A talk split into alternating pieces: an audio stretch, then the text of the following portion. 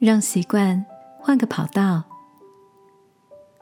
晚安，好好睡，让天父的爱与祝福陪你入睡。朋友，晚安。今天的你一切都好吗？鲜少在便利商店外食的我，因为出差的关系，跟同事匆匆的在超商买了微波的便当果腹。结账时，店员告知，从现在开始，超商不再提供一次性的镂空型网袋，需要额外购买。我们上网查询后，才发现现在起也禁止使用一次性塑胶饮料杯了。原本就不常喝饮料的我，对于减速的规定所造成的困扰影响不大，但是身边常需要饮料犒赏自己的同事 Mandy。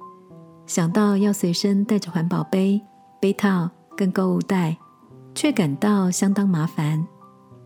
而 Olivia 却说，台湾有许多保育类动物的栖息地跟栖地饮用水都受到塑胶污染，加上塑胶很难被分解，能够禁用一次性塑胶杯真的太好了。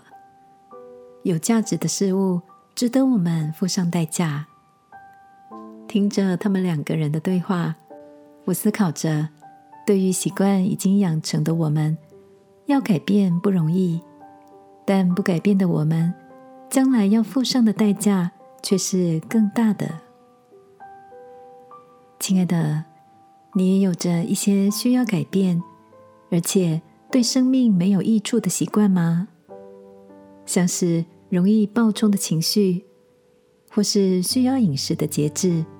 规律的作息，甚至是结束一段不被允许的关系。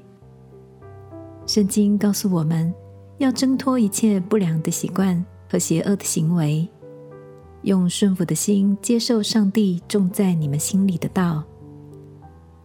今晚一起来祷告，使我们能遵循天父的话语，换到好习惯的跑道上吧。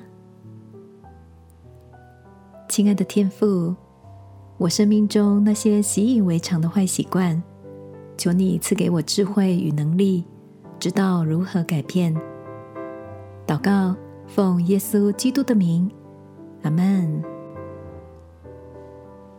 晚安，好好睡，祝福你，享受好习惯所带来的崭新生活。